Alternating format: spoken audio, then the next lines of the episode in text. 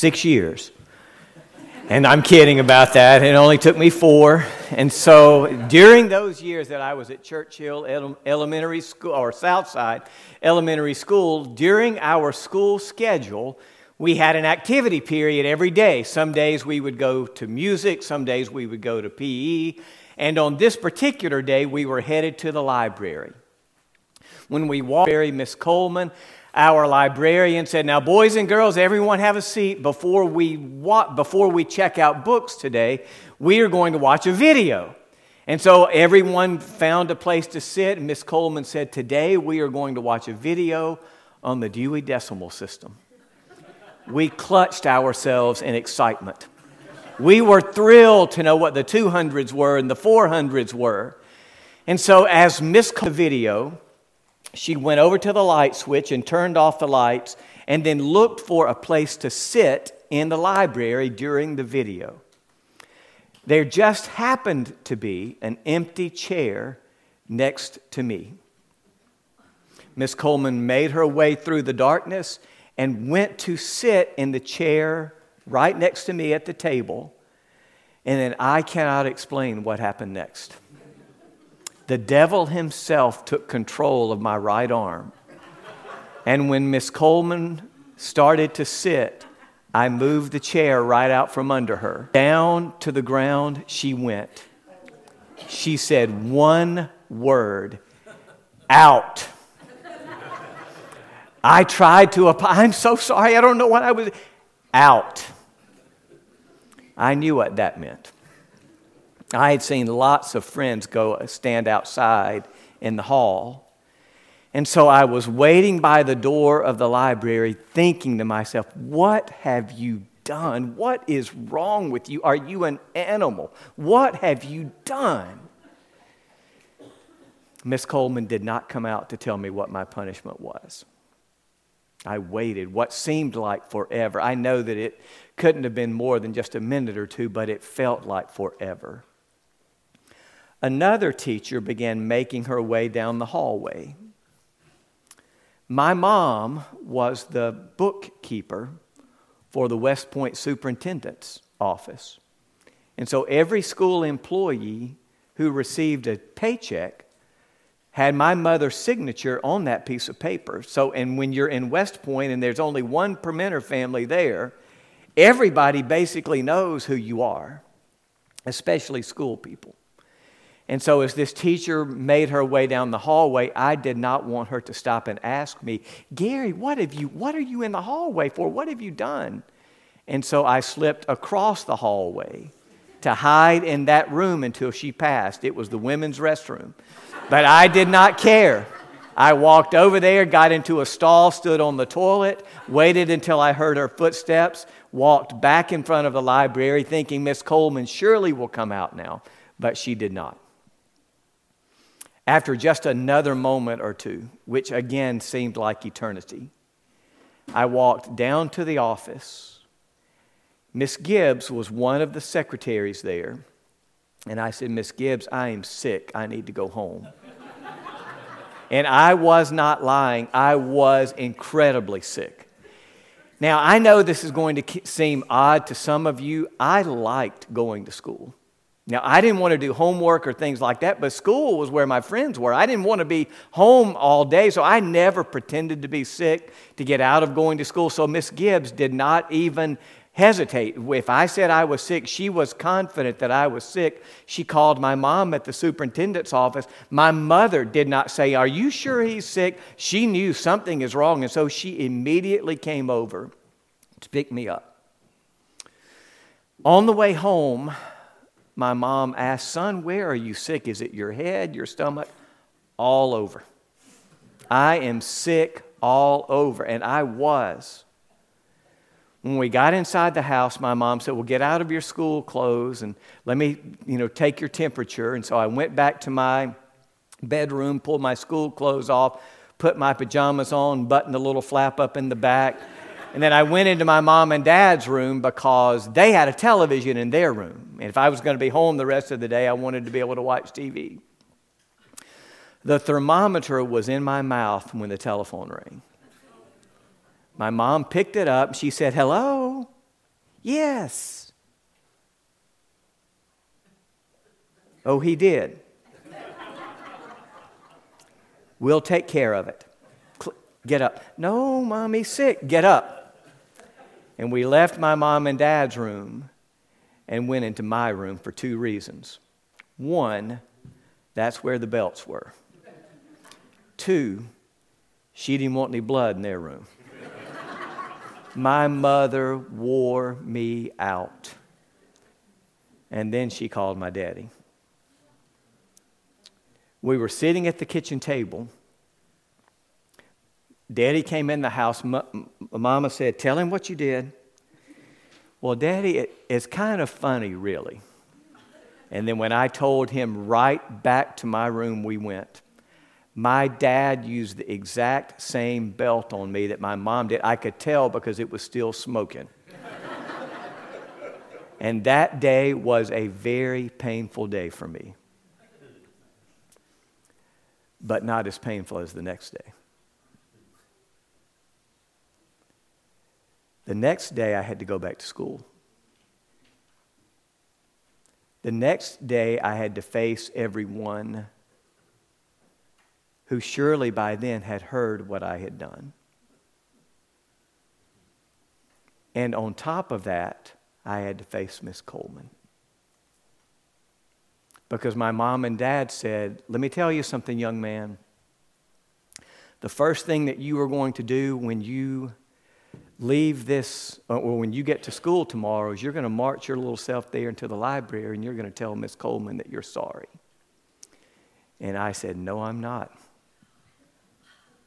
And it wasn't because I wasn't sorry, but the thought of facing Miss Coleman again, I could not, I could not bear that. And they said, Yes, you are. I said, I am not. I'm not, not only am I not doing it tomorrow, I am never going to the library again. I will be illiterate. I'll go to Ole Miss if I have to. I am not ever going back. And my parents held up the belt and I said, I'll go. The next morning, both of my parents took me to school. And they walked behind me. They had arranged for Miss Coleman to get to school early. And I mumbled an apology to Miss Coleman. I was incredibly sincere. I don't remember what I said, but I was very sorry. The rest of that school year, every time library day came, I was sick.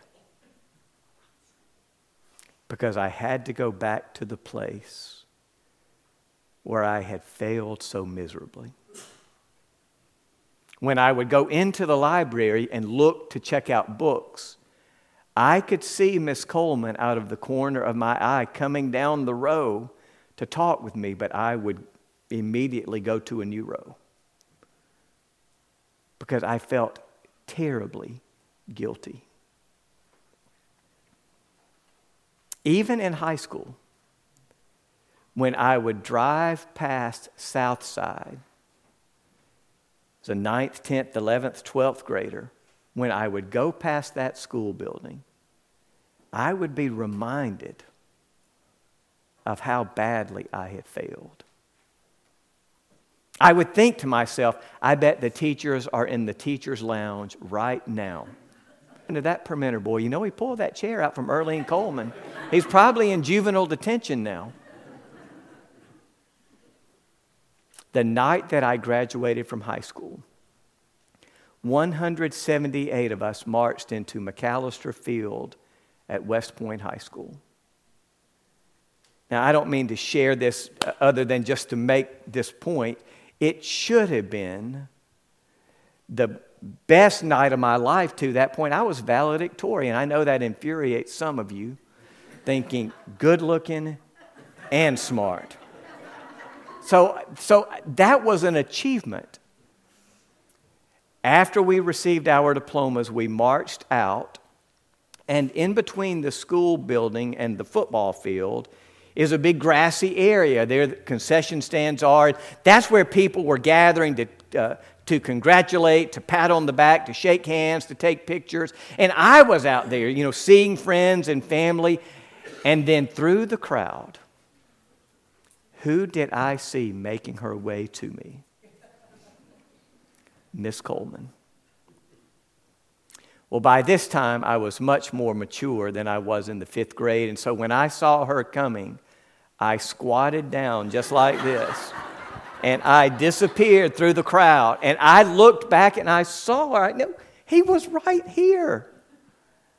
But the first thought when I saw her face was not congratulations, it was out. that memory was awfully painful because I had failed and I knew that I had failed. And every reminder of it triggered regret and guilt, and you should have done better. And I'm not the only one. Anybody who has any honesty about him or her would admit and confess that you have similar scenes. Times that you said something that if you could in any way go back and, and unsay it, you would. Wishing that you should have taken the opportunity to say something and you didn't losing your temper in an embarrassing way, posting something on social media that you deleted but people took screenshots of and now they've got it forever. We all have scenes that we would like to undo. What do we do? When in the darkness of the night we're rethinking the day and saying, Why did I do that? Marriages that didn't work, kids that didn't turn out right.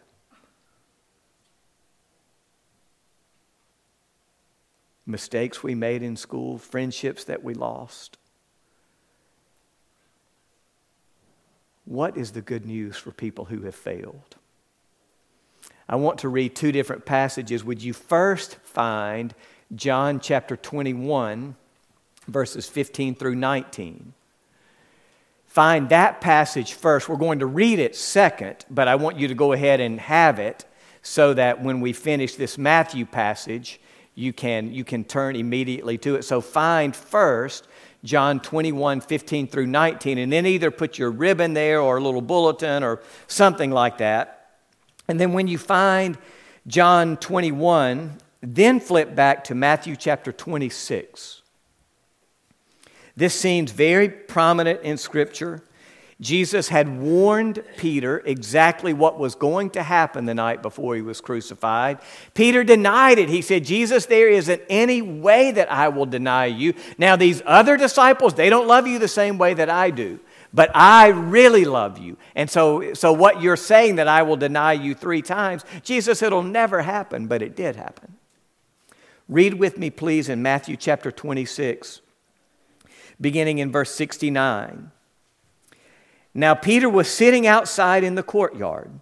A servant girl approached him and said, You were with Jesus the Galilean too. But he denied it in front of everyone. I don't know what you're talking about.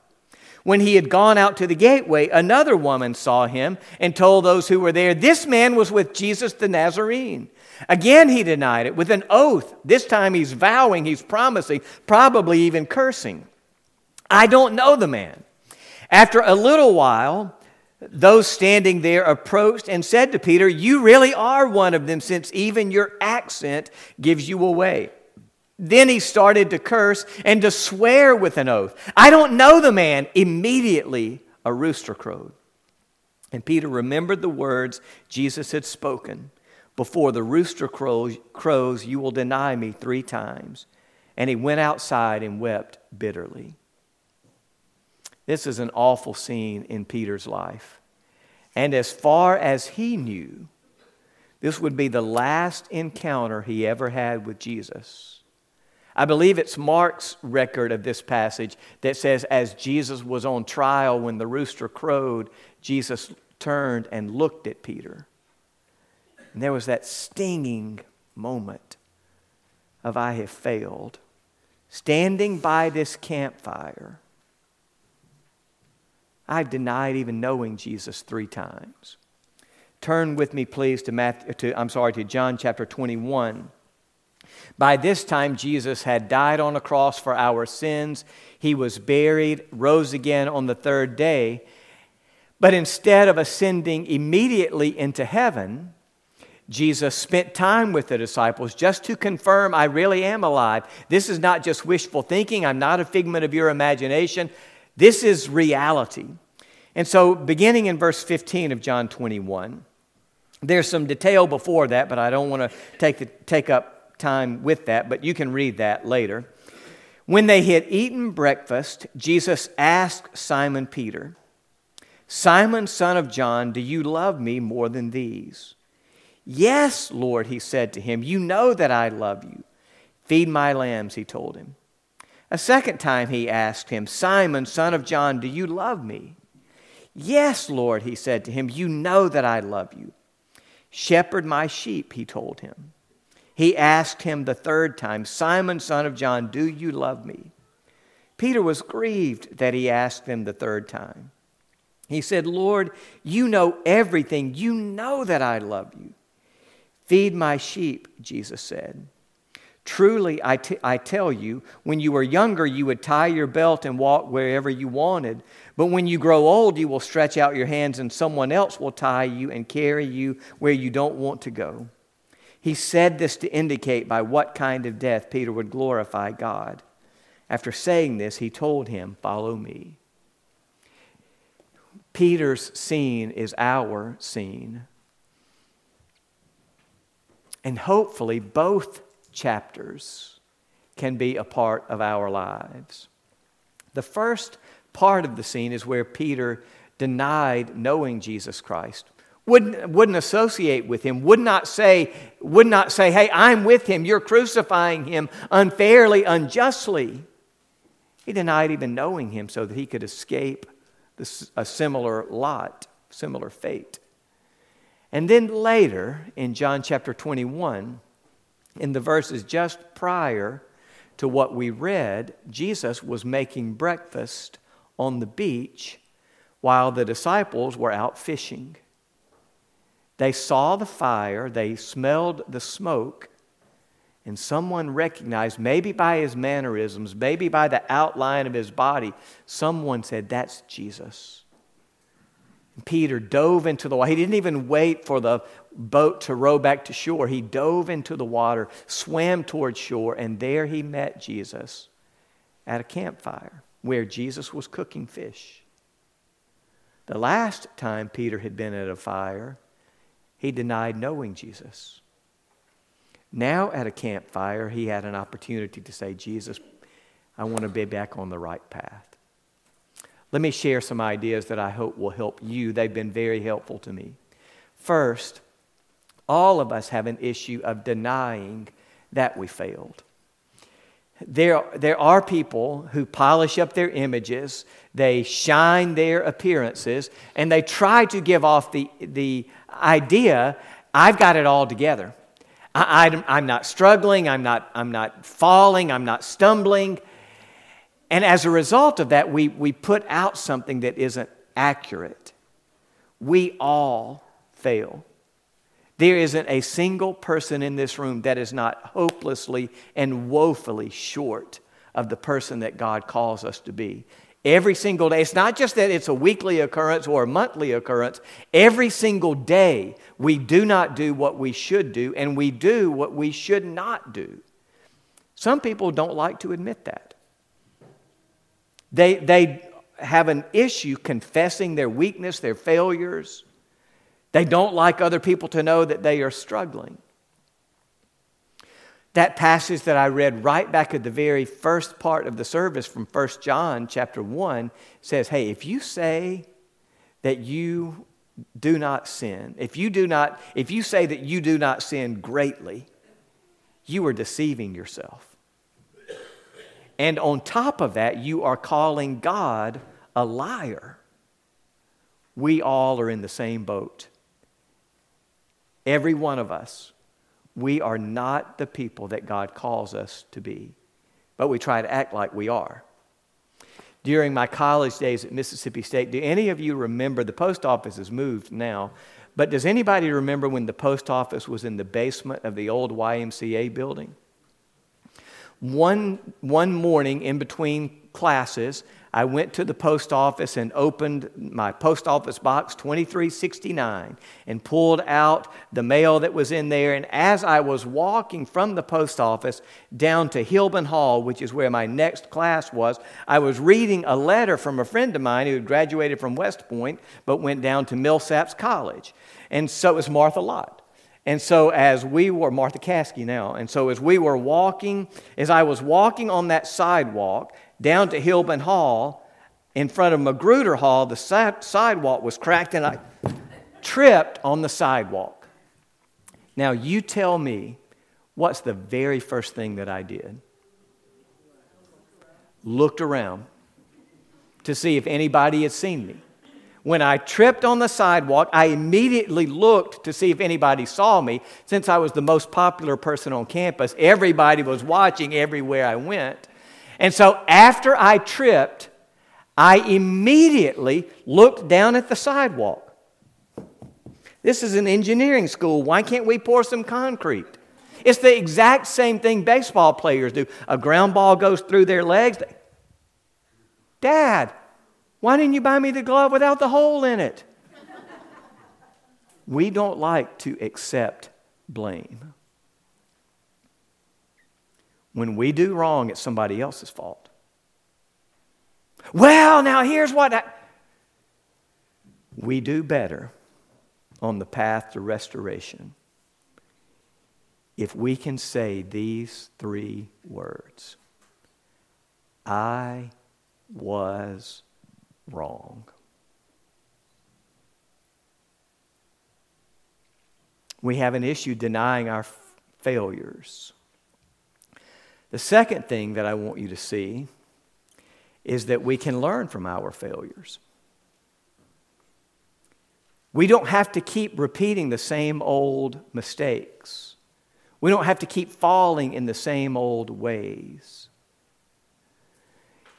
If we take the time to do some careful reflection, thinking about what led us to get into those situations, invite people into our lives with some honest accountability, what we can discover is, is say, when I get into these situations, when I am feeling overwhelmed at work, that's when I really get irritable with my family. I need to be careful during those periods. When I am around this certain group of people, that's when my moral standards drop a little bit. I'm a little looser with my language or my behavior. I need to be careful when I'm around that group of people, or maybe limit my time with that group of people. We can learn from our failures. Now, look here in John chapter 21. In this passage, when Jesus asked Peter, Do you love me? the swagger was gone. The pride was gone. Before, before, Peter said, Now, Lord, I love you more than all of these other disciples. They, n- nobody else is as close to you as I am. It, others may deny you, but I won't. He was, he was um, pridefully standing. What 1 Corinthians chapter 10 verse 12 says, is therefore let him who thinks he stands be very, very careful he's about to fall. We need to learn from our brashness. I, I, will never do that. And Peter, here in this second passage, doesn't say, Jesus, of course I love you more than all of these other disciples. He's grieved and he's broken because he knows that the last time he was at a fire, he said, I don't even know him. And Jesus was giving him the chance three different times to say, Jesus, I do know you, and I do love you. And these words don't have the pride, the arrogance, the brashness in them. One of the very best steps that we Christians can take is to start peeling back the layers on our most painful chapters and say, How did I get in that position? What did I do? What did I not do? Why was my decision making so flawed? Why did I respond that way? Why didn't I respond this particular way? I have a friend, my friend Marty, out in Las Vegas, who says, learning from our own mistakes, uh, learning from others' mistakes is a painful lesson. But learning from our own is even more painful. Sometimes we can watch what other people do and say, man, I, I see the pattern of their lives. I don't, I don't want to be in that position. And so we step back and say, well, then I need to get out of that. But sometimes we find that our lives are what other people are looking at, saying, I don't want to do that. And we need to learn from those times. The last idea that I want you to see here is that we can live with our failures. We can get past our regrets and guilt. We don't want to deny that those scenes happened. We don't want to pretend like we never have messed up. What we want to do is to say, God, how do I move forward? And there are three really important sentences that I think help us move forward. One is Jesus loves us anyway. Every single one of us has relationships which are conditional. And there are people who approve of us, affirm us, encourage us based only on the condition that we act the way that they want us to act if we don't meet this certain standard, if we don't bend to their expectations, then they cut off contact. They don't want to have anything to do with us. Even if they do have con- uh, contact with us, it is cold, it's distant, it's aloof. We're trying to prove ourselves to them. Jesus is not that way. Jesus loves us despite our faults. In fact, Romans chapter 5, verse 8 says, this is how God shows his love for us. In that while we were yet sinners, Christ died for us. Without the promise of, now, if you will act better, then I will die for you. Jesus loves us anyway, knowing every failure that we ever have committed and every one that we will commit. Second, Jesus picks us up again. We don't have to say, now, Lord, if you will, if you will just give me a moment, I, I will get things straight. I, I'll get cleaned up, and then I'll really start serving you again. He says, Why don't you let me do that? You can't pick yourself up. You're wallowing in the mud. Let me pick you up. You can't clean yourself off. You don't even have the equipment to do that. Let me do that. Jesus had experienced that, or Peter had experienced that before, had he not? Do you remember the night that Jesus had fed the 5,000 with five loaves of bread and two fish.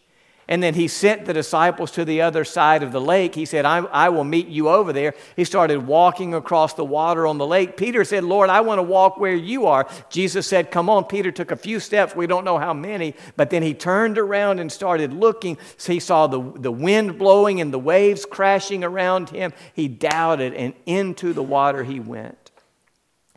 His words were not an elaborate, Oh, Father, I thankest thou for the lesson of learning to trust thee. He said, Jesus, save me. I love what Mark recorded for us. The very next word is immediately. Jesus reached out his hand and he pulled Peter out of the water. When we fail, we don't have to worry about cleaning ourselves up or getting things back right. Jesus will do that for us if we will let Him. Jesus loves us anyway. Jesus will pick us up again. And then, third, Jesus will continue to use us. Do you see this scene in this passage? After Peter's confession of love, Jesus said, Peter, there's still work for you to do. Feed my lambs. I haven't given up on you. I don't think that you're no longer qualified to be one of my disciples. I don't want you to avoid my lambs. I'm telling you, Peter, you have something that I want to use.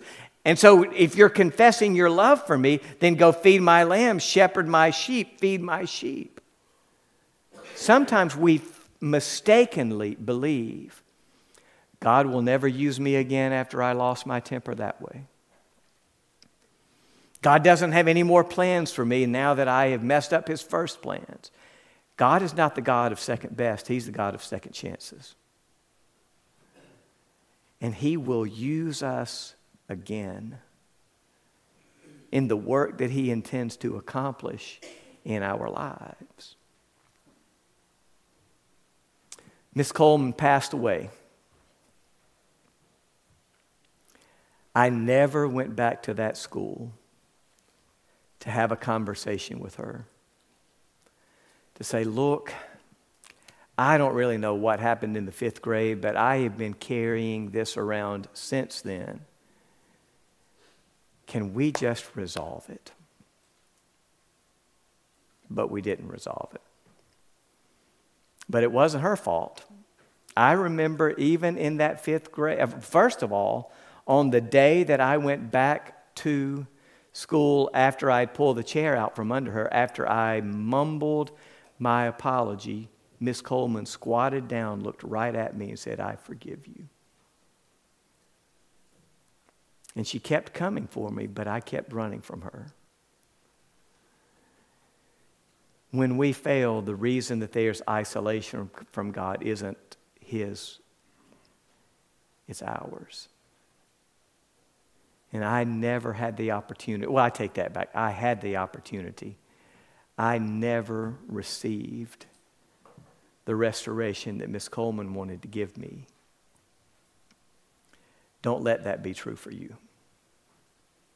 Just as Peter met Jesus at a fire, he will meet you in this building today. Restore you, get you back on your feet affirm his love, pick you up, and clean you up so that he can use you again. I hope you will allow him to do that. We're going to sing a closing hymn, or a hymn of commitment, actually. I'll be standing here at the front for just a moment as we think about God's restoring work in our lives. Now, listen, there may be people in this room who have never received Jesus Christ as Savior that Jesus who restored Peter is the exact same one who died, was buried, and rose again so that we could have eternal life. And perhaps there are people here today who have not yet received Christ as Savior. Maybe you already know Him, but you are battling regret, guilt, feelings of failure, in whatever way God's Spirit speaks to you. I'll be available to talk with you down front. Let's all stand and sing together, please.